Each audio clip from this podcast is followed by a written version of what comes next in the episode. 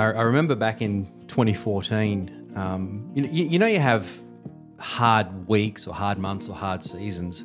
I think if I was to look over the course of my 40 plus years of being on this earth, I would have to say the first half of 2014 was probably the worst, probably the most difficult that we, my wife and I, my family have been through. It began at the start of the year. It began in January. We planted a church, the church that we're currently in. We were part of that church plant. And it was, it was an exciting time. Church plants, and as with all church plants, they come with their struggles. Our one was particularly an interesting one. We didn't have a building to go to. We didn't have our own place to meet in. And so we were looking at rented places. And for the first couple of months, it was just a nightmare. We were trying to rent in the or using one of the rooms in the local bowling club, and every single week there was a problem. It was the room wasn't available, or we couldn't. There was no one there to open up, or it was just every single week there was something that was we had to just overcome an issue just to get into the room. It was just this continual stress, and it almost became a running joke of, what do you think's going to happen this week? Almost like just taking bets of who's got the craziest guess of what could possibly go wrong this week. And usually the stupidest guess was probably the closest to what actually happened. And so that was just one of those stressful things. We didn't have resources, it was one of those cases where we were sort of taking everything and setting everything up ourselves, and it was all the work that was that goes along with just having a normal rented space, plus all of these other things that were going along with that. So it was just one of those. If that was it, probably maybe it wouldn't have been so bad. It would have just been a difficult circumstance just with the church, but there were all these other things that were happening to us, to my wife and I especially, during that time. It was about February that we had at the time, we just had the one, our eldest now, but we only had the one child at the time, and my wife was pregnant with what was going to be our second child, and so we'd had trouble with having children. It had always been quite difficult for us, and so the first one was something of a miracle. So to have two was like, oh wow, we might actually be, getting good at this or whatever. So she was pregnant, we're about 2-3 months into it, and we had a miscarriage. And we'd had miscarriages before, but this was a particularly stressful one. I mean, they're all bad, but this one, it was just a particularly painful one. It was, we thought we'd overcome all of the issues of the first child and now the second one, and it's like we've just lost that one. And it was just like, oh, here we go again. Like, we want to have a family, but how hard is this going to be? So all of those questions have been asked, and then just the actual loss of a child, and just the strain on top of the strain of all of that. It was just... It was just compounding on that particular moment in time that we were going through. At the same time, my mum, Mum had a whole lot of various issues, but it was becoming clear that she was suffering from dementia. There was early signs of dementia coming on. Now, she's quite young. She was at the time only 62, 63. And the reason for the cause of the dementia was alcohol. She was an alcoholic, and that had just done its damage in the most severe way. And so it was becoming very clear to us that Mum, who was living by herself, was increasingly incapable of doing that. She was looking after our daughter a day a week, and my wife would drop the daughter off, and it was just obvious that Mum wasn't doing well. She wasn't quite sure where she was some of the time or what she was doing. We found out later on she'd signed up for 5 different phone companies, 5 different phone plans, because she didn't even remember what she'd done last time. It was, if you've been through these circumstances, you know what I'm talking about. It was obvious that her living by herself was becoming increasingly problematic. And so we were just at the starting point of that journey of, well, we need to probably have her come and live with us. She was obviously way too young. I mean, she was still working age, so she wasn't going to get into a retirement home or into any sort of care. she was going to have to come and live with us. And at the time we thought she was well enough to, you know, if we were with her at the very least and she had her own place, her own little flat, that might be enough just to, for her to be able to look after herself with a little bit of oversight from us. So we started that, going down that journey of, okay, well, you know, we've just bought this house. We love the house that we're in, but this house isn't going to be able to accommodate her. We want to raise it. We want to, you know, grow a family. We're going to need a bigger house, but we're also going to need a place with a flat. And, you know, where we are, where the area that we live in, there's not that many houses to begin with, certainly within the very limited price range that we had, let alone a place that had a granny flat. In fact, there was literally two that were on the market at the time. And neither of them were really suitable for what we needed, but it's like, we're going to have to make this work. So we'd sort of started down that journey, and we knew that we were in that one for the long haul. No one else in the family could look after us. So that was all happening around February and March at the same time, on top of, you know, all of these other things that we were sort of going through. But then in June, in addition to all of these things, June really, that was the breaker. So I got a call from my sister. It was a Sunday just after church. And I still remember sitting there with my lunch, and I got a call from my sister. She's absolutely just in tears. And she says, "Oh, Dad's just been killed." And my dad was a pilot, a very experienced pilot, very good pilot, probably one of the best in the country. But he and a friend were flying in this little home-built plane.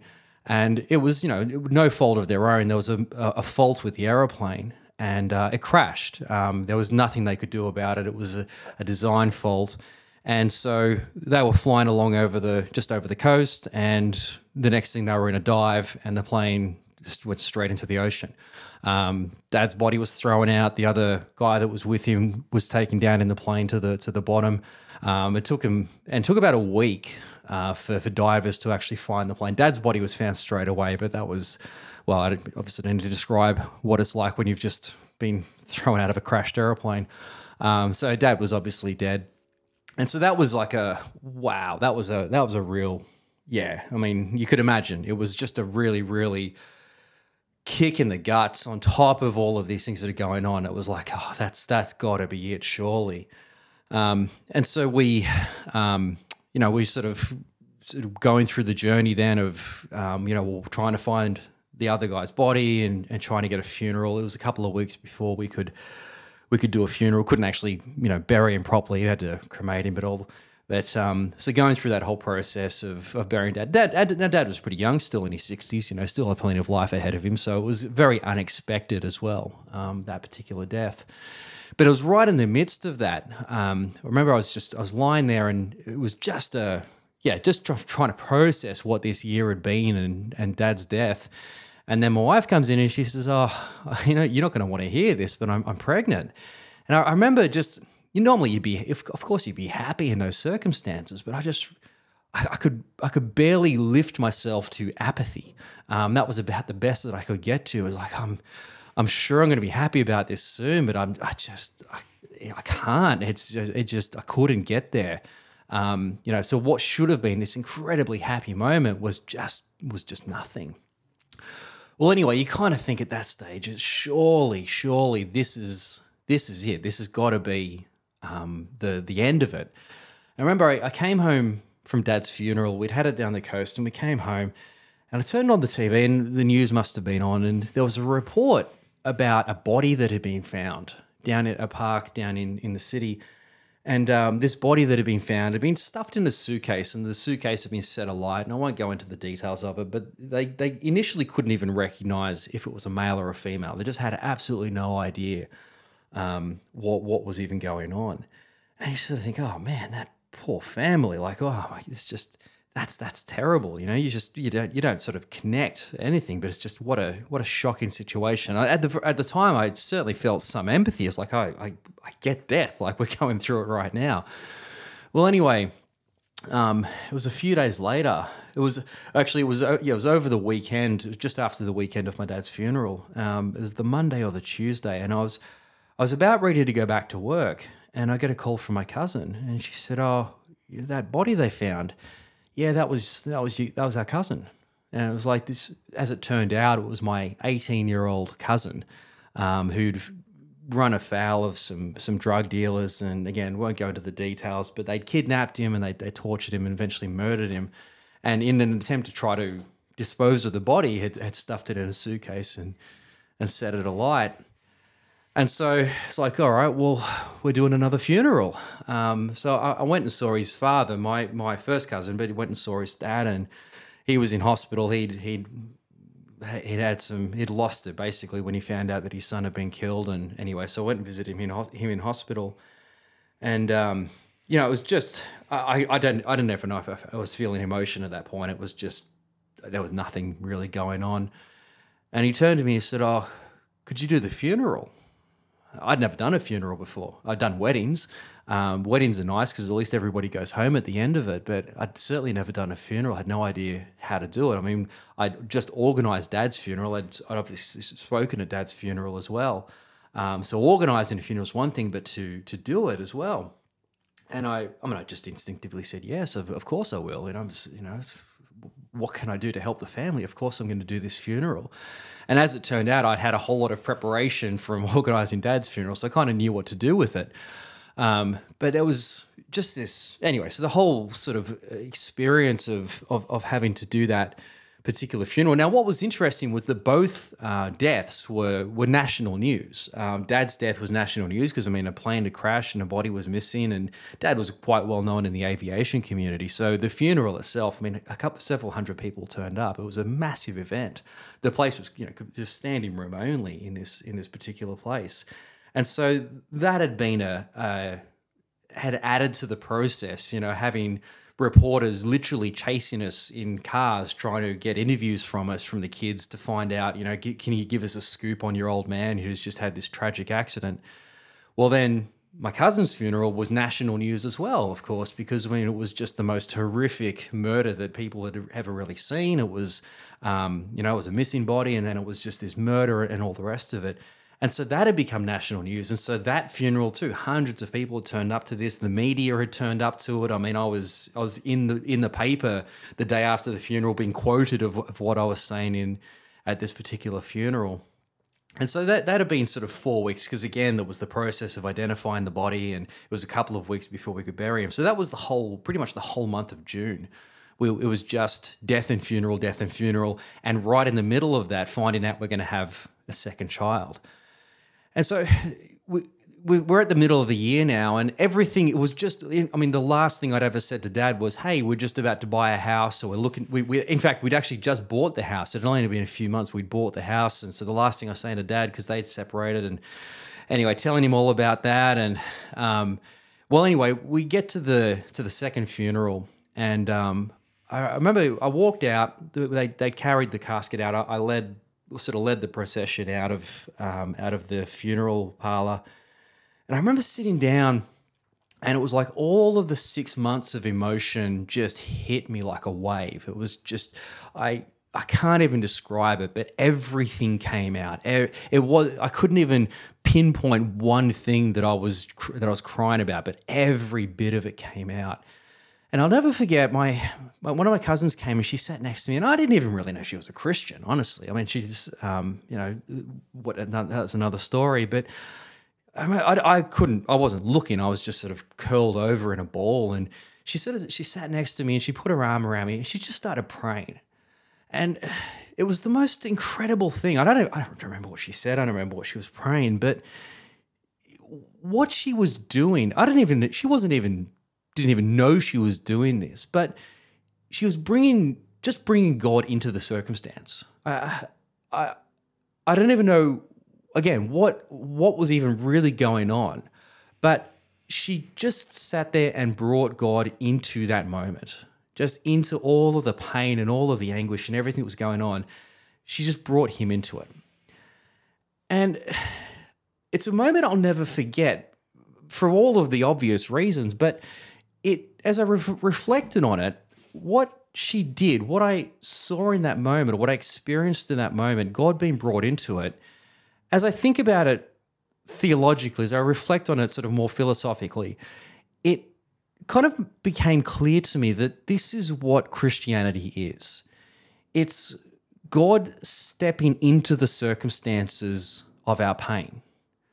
Because we live in a world where pain is inevitable. You can't live in this world and not experience pain and suffering at some stage. It is absolutely the one inevitability apart from death is that we're going to go through hard times. And what the world has been trying to do, what humanity has been trying to do since the beginning of time, is to try to mitigate the pain. We're constantly trying to find ways to avoid the suffering. And so it's always us trying to escape from it. And all of the different solutions, all of them are just ways to try to get away from it. And yet God's solution, demonstrated as, on the cross as we're going to see, is to come and step into the midst of it. Now, again, as we're going to see in this episode, this is historically unprecedented. No one had done that before. And yet when God comes, the first thing he does is to come and step into the pain.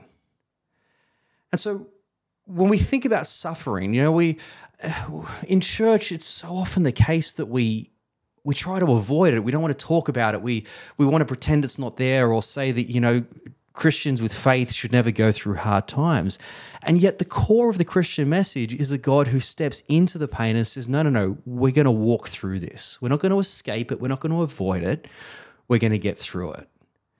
That is the unique thing about this Christian message. And so I want to unpack that this week and next week. I want to look at what does the New Testament really say about suffering? What was the context of the first century and how that all sort of fits together and what Jesus' message was, what Jesus' actions were in that context and what were the alternatives? What was Jesus coming as an alternative to? Well, anyway, that's what we're going to look at. Been a long introduction, but that's what we're going to sort of look at now and next week in these particular episodes. So really the whole story then of humanity and all of our developments, if you think about every development, every achievement that humans have made, they've always had in common the desire to mitigate suffering, to mitigate pain, to mitigate struggle. I mean, it goes right back to the garden. When Adam and Eve sinned, the God made clothes for them to cover their shame, to cover their suffering. It was always an attempt to make life easier, to make life more comfortable.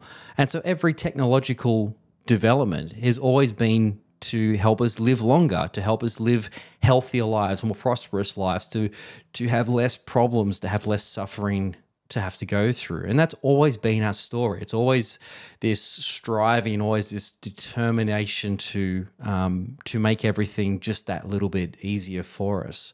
And we really live sort of at the high point of that, certainly in the trajectory of human history. We live at a time where we're living longer than humans have ever lived before. We don't think about disease, really. We just don't, the diseases that were standard 100 years ago that really were the primary killers of all humans, we just don't think about those things anymore. We just don't think about hunger, certainly in our part of the world in the West. We don't think about hunger anymore. We don't think about poverty anymore because we have so much because we've created an economy, we've created structures that just alleviate all of those struggles. So that's always been our story. There's always been the attempt to overcome physical struggles, but the struggle and suffering is not just physical. It's also mental. It's also emotional. There's also just the pain of being human, the emotional and the mental pain that we go through at times as well, of grief and of loss and of shame and just failure and these different things. And so, how do we overcome that, or what? How have we attempted to overcome that? And more importantly, when we look at the first century context, what were the structures or who were the ones that were trying to find ways to overcome those sufferings as well? Well, when we look at the first century, what we realize is the people who were doing that, who were attempting to help humanity overcome those difficulties were the philosophers. One of the more common characters that you find in the first century are philosophers. We talked a little bit about this last week with Paul as a teacher. Paul was a teacher, and his category, the class of people or the occupation that he was part of was a teacher. But the teachers themselves were philosophers. Now, the word, we think about philosophers, we think about stuffy professors in universities that talk about high, lofty ideas that nobody can understand. That's not how philosophy was ever understood, or that's not really what philosophy was about. The word philosophy, it's two Greek words, philos, love, sophia, wisdom, the love of wisdom, or to be a friend of wisdom. And so the philosopher was the lover of wisdom.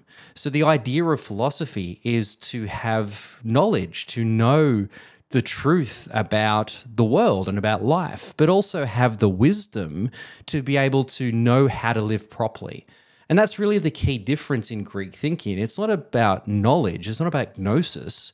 Just knowing something isn't enough. It's not enough to know truth, but wisdom is the ability to live according to that truth, to know the right things to do in circumstances, or knowing the right way to interpret your circumstances so that you can better understand them and ideally so that you can better respond to them.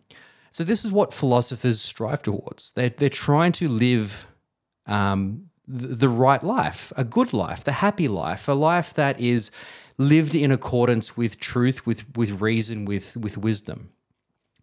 So when we look at Paul, to put Paul back into his first century context, if you were to say, grab a stranger and point to Paul, and Paul's in the middle of teaching or whatever he's doing, and you were to say to them, "What is that over there?" How would you categorize that person? They would say, well, obviously he's a philosopher. He's doing the work of philosophy. He's doing the work of trying to understand wisdom and reason and to find ways to live according to that. That's clearly what he is. And in fact, we see a really clear example of this in Acts 17. So Paul's in Athens, which is really the birthplace of philosophy. I mean, going back to Socrates and then Plato and Aristotle. I mean, all of those guys lived and taught and came out of Athens. So Athens is the heartland, it's the origin, it's the birthplace of Greek philosophy. So when Paul's in Athens, it makes sense that when he's walking around and preaching and doing his thing, it's going to be philosophers who recognize what he is. It's not the priests, it's not the temple keepers who saw an affiliation in Paul, it was the philosophers. And so we see this here. It says, while Paul was waiting for them in Athens, he was greatly distressed to see that the city was full of idols. So he reasoned in the synagogue with both Jews and God-fearing Greeks, as well as in the marketplace, day by day with those who happened to be there.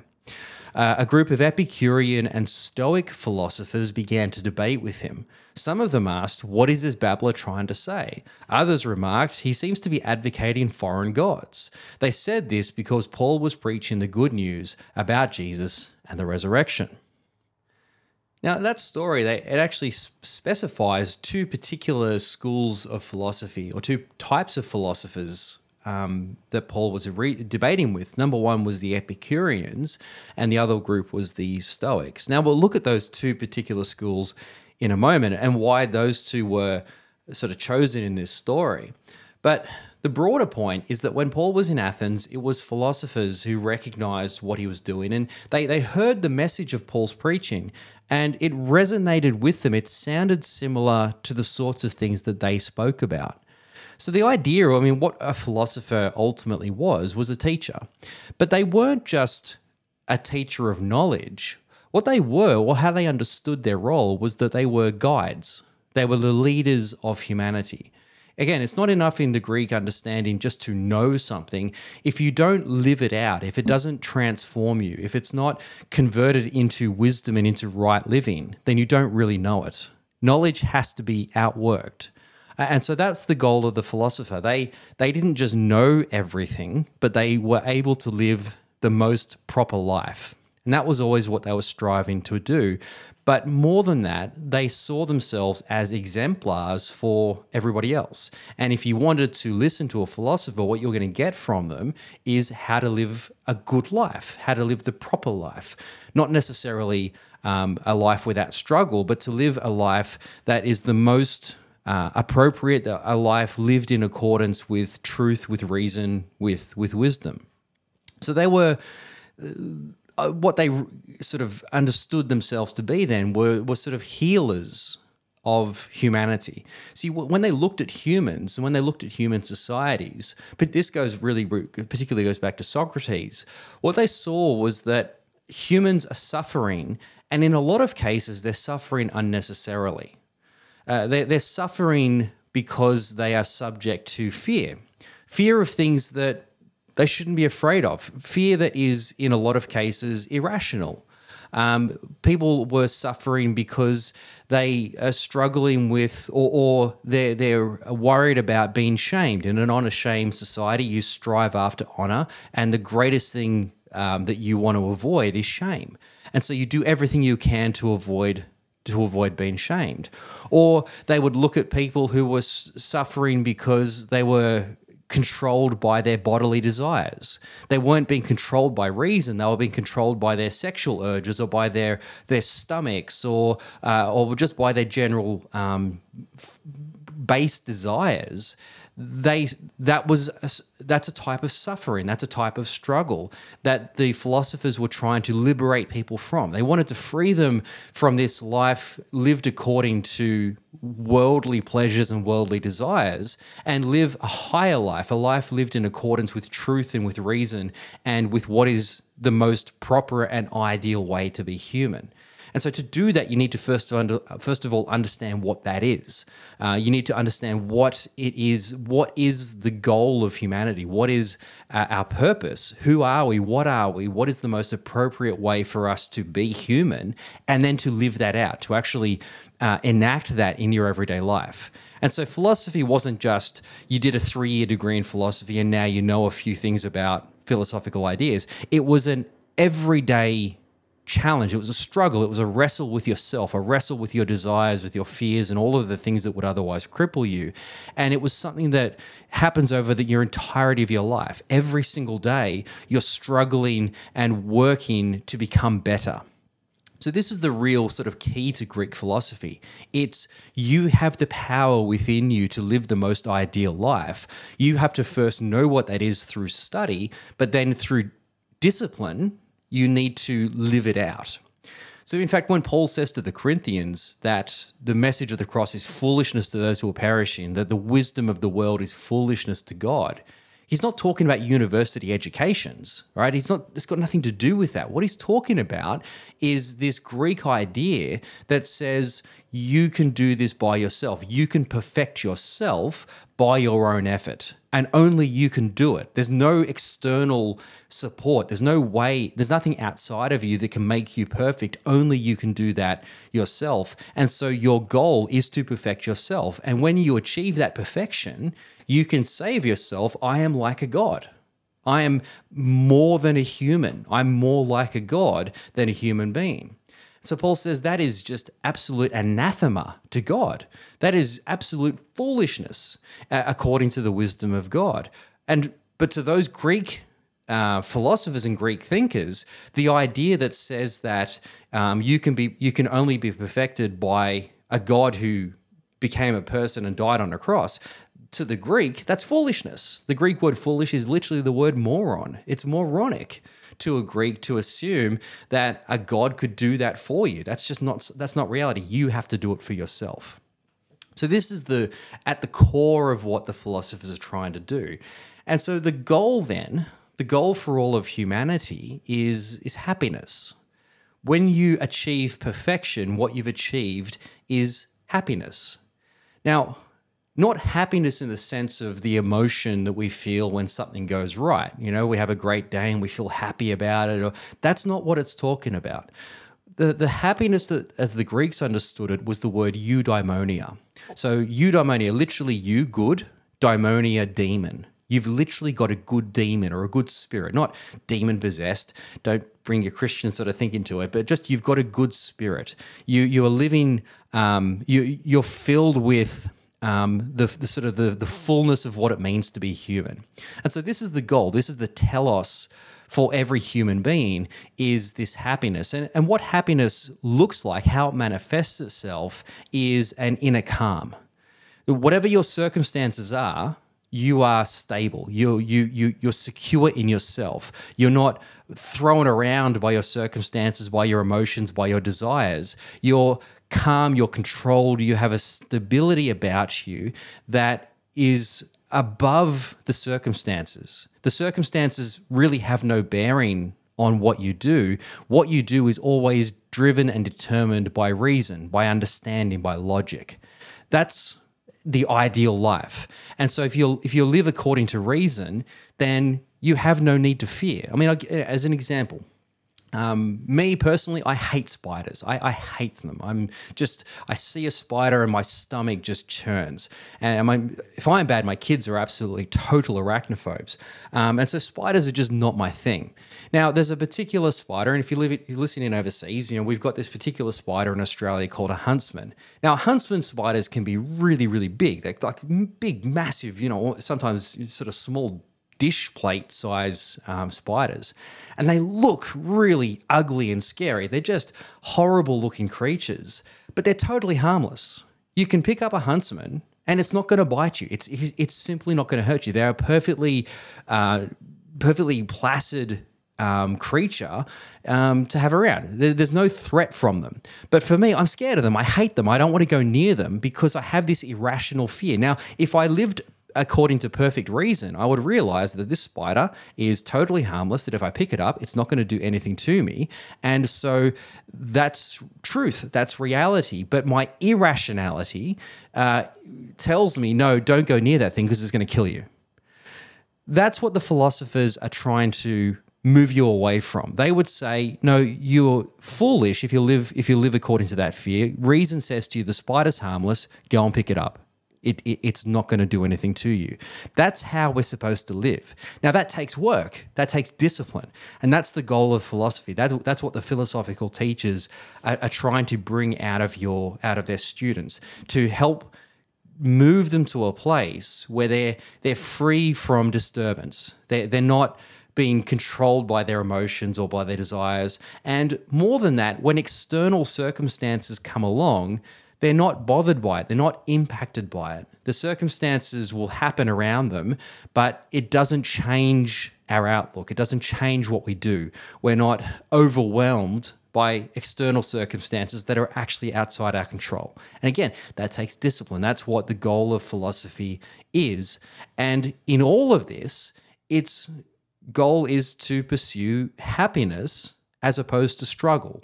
Or not so much struggle. Struggle is a reality, but struggle can be turned to our good, to strengthen us.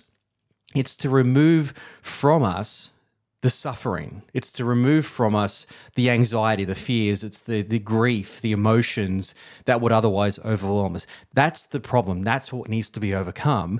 And we do that through the practice of philosophy.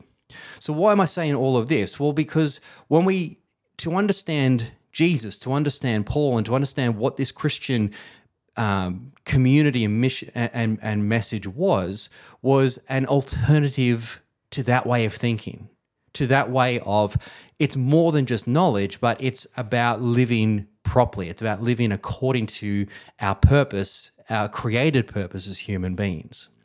So returning to our passage, Paul talks about two particular schools of philosophy, the Epicureans and the Stoics. And it's interesting that both of those are mentioned because they actually represent two ends of the spectrum of what the various philosophical schools were. Now, there were plenty of other schools. There was the Cynics, there was the Platonists, there was the Peripatetics. There were other schools of philosophy who were all trying to do the same thing. Their goal in all of it was to move themselves and their students to a place where they weren't overwhelmed by all of these external factors, by all of their emotions, to live the most appropriate life. But they had different understandings about what that was, and especially about how to get there. And again, you've got these two ends of the spectrum, the Epicureans and the Stoics, that Paul deals with. And so what we'll do is just quickly look at those two schools and then compare that to how the message of Jesus would have been heard amongst them. So at one end of the spectrum, you had the Epicureans. Now, Epicurean is actually a term that you may have heard. It sort of denotes a type of lifestyle. You live an Epicurean sort of lifestyle. But what it comes from is a particular school named after its founder, Epicurus, whose sort of basic idea of the way to not suffer is to just simply avoid the things that cause suffering. Rather than learn how to deal with it, just get away from it, right? Just go somewhere else.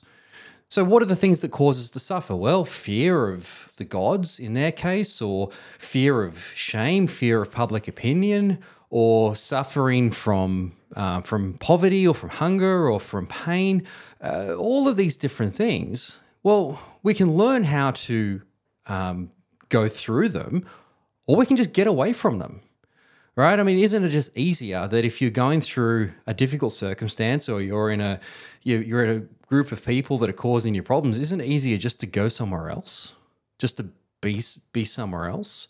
And so this is precisely his method, very practical. Let's just get out of here, right? Athens is a busy, bustling city, and everyone's worried about what everybody thinks about each other, and everyone's stressed, and everyone's afraid, and everyone's got all these issues going on. Wouldn't it just be easy to get out of the city? And so that's exactly what he did. He took all his students over to his house, into his garden, and he said, let's just hang out here all day. Let's just have good friendships and have good conversation and eat food and drink wine and let's just relax. It's kind of like the goal of Epicureanism it's kind of like when when you go on a holiday and you've been through, maybe it's been a stressful year or season, and so you go on this holiday and you just go somewhere completely different to where you live, hours and hours away, maybe even overseas, and you just go and sit on a beach, or you go and sit in some lovely mountains, and you don't actually do anything. It's not like it's an expensive time away. It's not like you're doing these great activities every day. You just go and read a book, or, have a beer, drink a glass of wine, just hang out with a friend or a partner or something. And there's no agenda. There's no emails. There's no one bothering you. There's no text messages. You maybe even put your phone away for a few days and you just chill out. The problems are always there, but they're somewhere else. You're in a different place. That's Epicureanism. And that's the whole goal, in fact, of Epicureanism. It's the pursuit of pleasure. The Greek word for pleasure is the word hedone, and so it's where we get a word hedonistic from. So if you're a hedonist, you're somebody who just lives for pleasure, just lives for your own personal satisfaction. Now, we've taken that term and we sort of do something different with it. We talk about somebody who is very gluttonous, somebody who is just living for the extremes of pleasure. That's not what Epicurus was talking about. What he was talking about was the pleasure that comes from not being stressed, and the pleasure that comes from just having enough, just having good friendships, the pleasure of just a friendly conversation or an uplifting conversation, that's the pleasure we're striving for. It's the pleasure that comes with when you're really hungry and you just got that, like you feel uncomfortable because you're hungry, but then you eat and you don't eat too much. You don't stuff yourself. So now you just feel like you're just bloated and feel gross. You've just eaten enough that the hunger has been taken away. And so the satisfaction, the pleasure that comes with no longer feeling that uncomfortable feeling of hunger, but you don't even feel anymore. It's that satisfaction where it's not eating too much, but rather eating so that you don't feel the need to eat. That's what we're aiming for here. So for Epicurus, it's about the pursuit of pleasure, but pleasure in the sense of the absence of pain, the absence of any sort of physical suffering or mental suffering. And so again, the simplest way to do that is just to get away from the stressful situation, to have enough food that you don't feel hungry, to have enough company that you just feel uplifted, or that you feel you don't feel lonely. I mean, the pain that comes with having bad friends or having bad company or having no company. Let's alleviate that. Let's have good company. Let's have company that just removes the pain of people that are just using us or people that, you know what I mean. So that's what we're going for here. It's the pursuit of pleasure. Now, that doesn't take any real mental strain. You don't have to learn philosophical ideas and truths about logic and what it means to be human. You don't need to worry about all of that stuff. That just creates more stress. What we just simply need to do is to live in a circumstance where there's no means by which we can ever suffer. Now, one of the other sort of ways in which they bring comfort is to remove fear. Fear is the great thing that humans always suffer from. And the primary fear that you suffer in the ancient world is the fear of the gods. We've talked about the gods before, but they're very arbitrary. They're very capricious. They can turn on you at any moment and kill you if they want to. So you just don't know what the gods want. And so you're living in constant fear. So the whole idea of sacrificing to gods is to try to alleviate the potential, mitigate the potential suffering they can bring on you. Well, that's one way to deal with the gods, but you're still not sure if you've done enough. You're never sure if the sacrifice is enough to have dealt with the gods or kept them at bay. How about this? How about we just deny them, right? Or how about we just pretend they don't exist? In fact, it would make more sense, Epicurus says, that they don't exist, because what the philosophers had sort of come to realize is that all physical matter is made up of particles. It's made up of substance.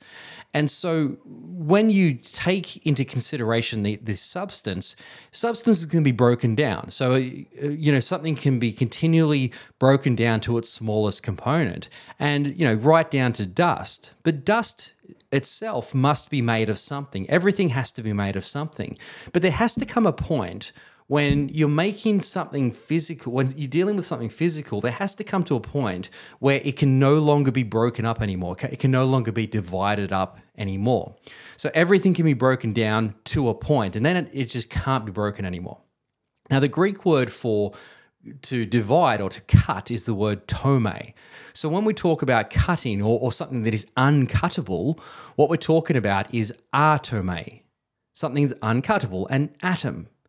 So the world is made up of atoms, and these atoms are eternal. If you can't break it up, then you can't destroy it. It must be eternal. So if the whole world is made of atoms, then that is everything. And if there are gods, they too must be made of atoms, but we can't see them. We don't know where they are. They're a long way from here, so we don't need to worry about them. All we need to worry about is the physical matter that we are participating in.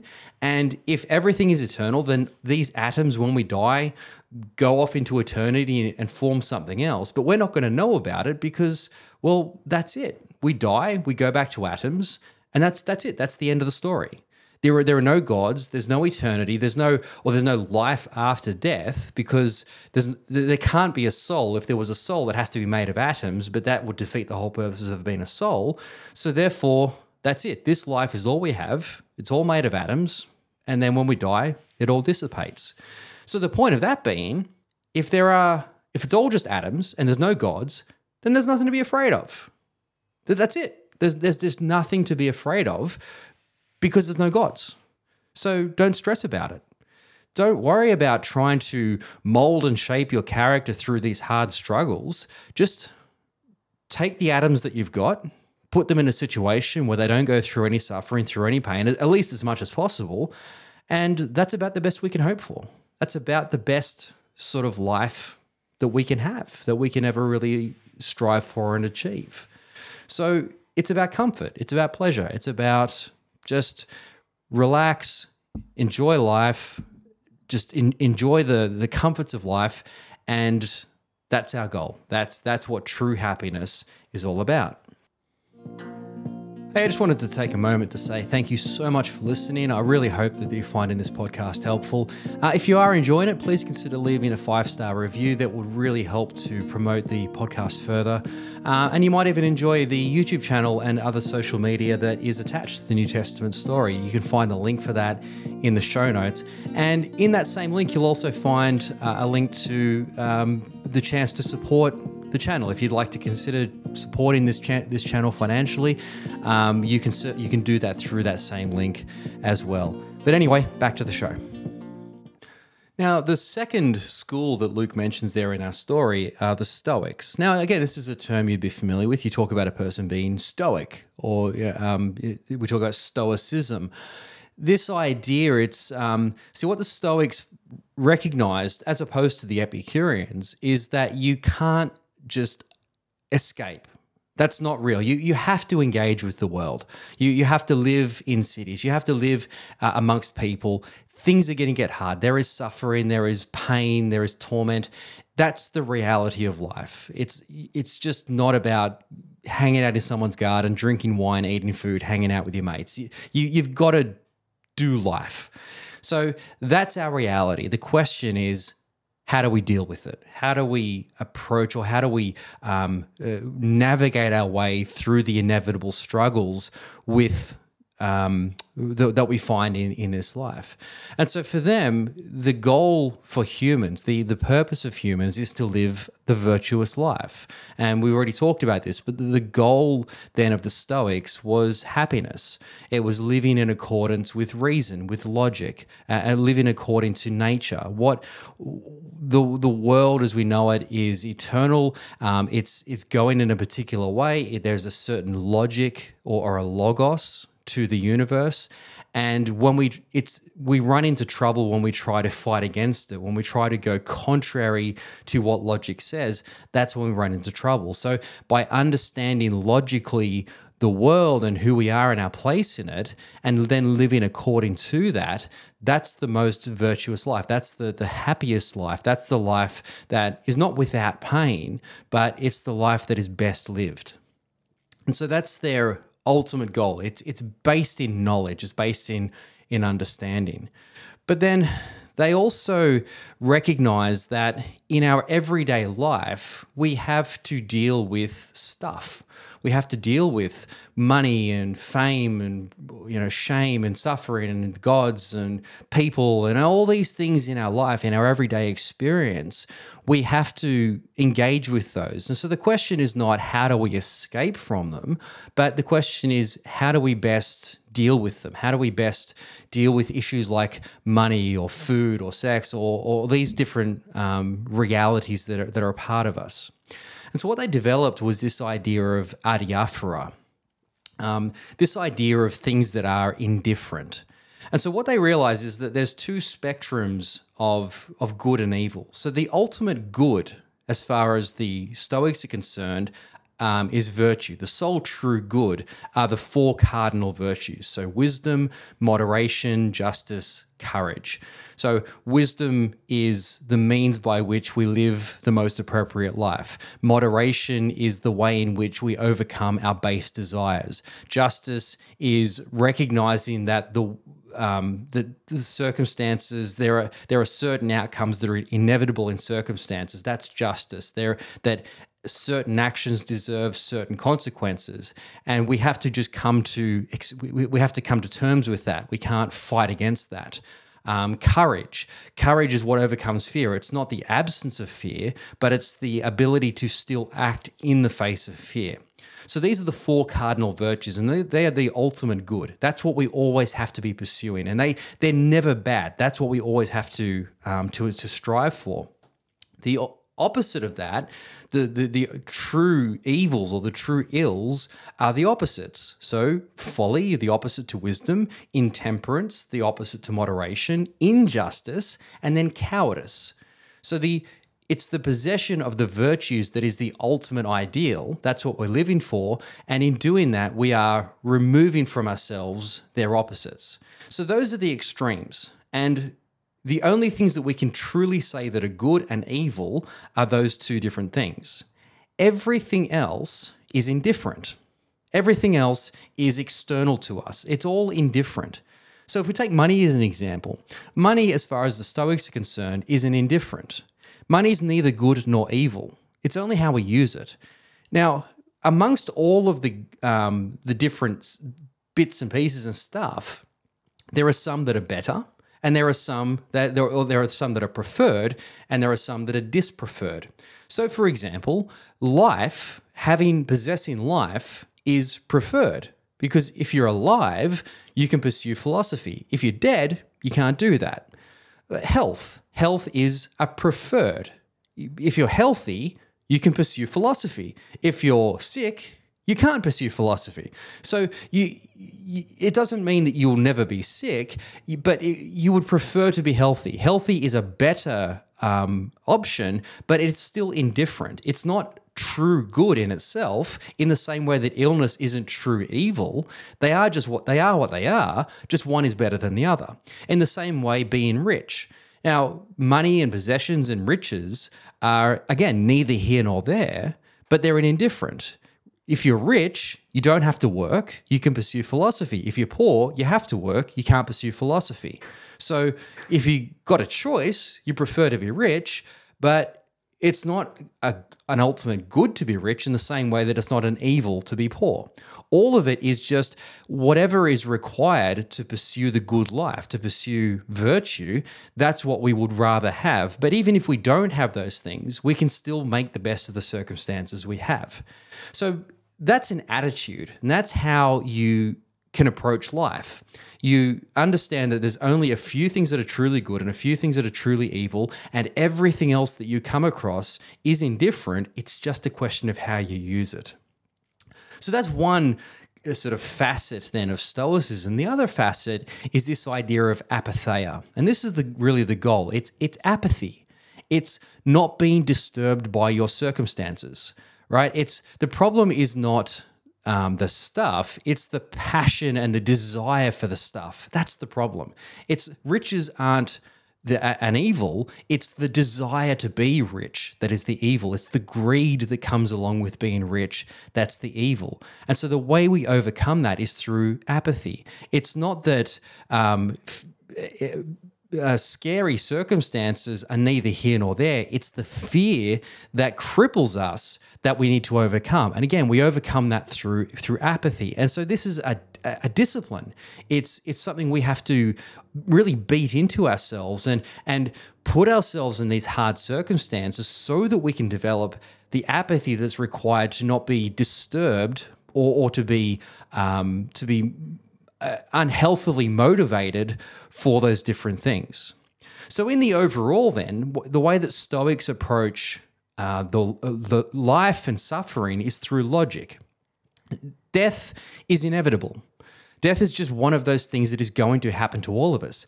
There's no point being afraid of it. We're all going to go through it. So if we can just accept that death is coming to us in one form or another, then we don't have to be afraid of it, and we don't get crippled by this constant fear of death. We're not constantly looking to mitigate the inevitable death that's coming. We accept it when it comes, and that's it. We can't change it. We just That's just the way things are. And so by removing that fear, again, through logic, through recognizing what death is, then it doesn't control us anymore.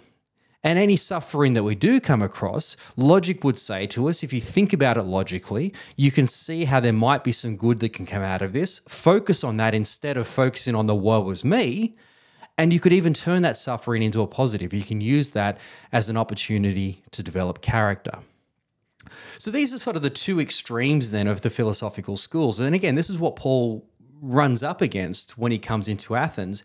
And again, the reason why these two different types of schools recognized Paul was because there was something similar in his message. His message was trying to do the same thing that these philosophers were doing, which was to confront and understand and ultimately mitigate the reality of suffering that we experience in this life, which is what the Christian message was trying to do.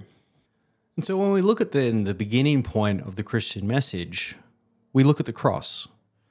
When Jesus came, he didn't come down as the superior philosopher that says, come and learn from me and through your own strength, overcome your circumstances and let me be a model for you for how to overcome all of your problems. He does the very opposite, in fact. He doesn't come and teach us how to avoid the problems, but rather he comes down and enters directly into the suffering. He comes down and he experiences the worst possible human suffering any human could ever go through and goes through the midst of it. He doesn't shy away from it. He goes through every excruciating second of it through the garden and then through into the cross. And that's the starting point of the message. He models, first of all, what our response to suffering is, which is to go into the midst of it, to enter into it, but then to overcome by going through it. And that's what we're going to look at next week. We're going to unpack a lot of what the New Testament has to say about these hard times and about this suffering. But I just want to finish with this quote just to sort of set up where we're going to go to next week. And this is from a great scholar by the name of Edwin Judge. He says, "Christ's humiliating rejection, shared by no one, opened the way to deliverance for all who suffer. His passion, or his suffering, identified him in real terms with the worst. But Paul, convinced that this had destroyed the claims made for Jesus, was turned around on the Damascus Road. His own humiliation and frequent physical injuries that followed led him not only to the meaning of the cross, but to an emotional identification with Christ in his suffering. Paul urged it on his disciples at the touchstone of as the touchstone of personal commitment. To Greek thinkers, humiliation was the mark of ethical inferiority. For Paul, it was the open door to salvation. This is the ultimate reason, in terms of cultural history, why we all now demand compassion." And so Christianity, at its starting point and at its core, is the recognition of suffering. And as Christians, our suffering, first and foremost, is our being aligned with Christ. It's sharing in Christ's suffering, but also recognizing that in Christ, it's through him that we overcome that suffering as well.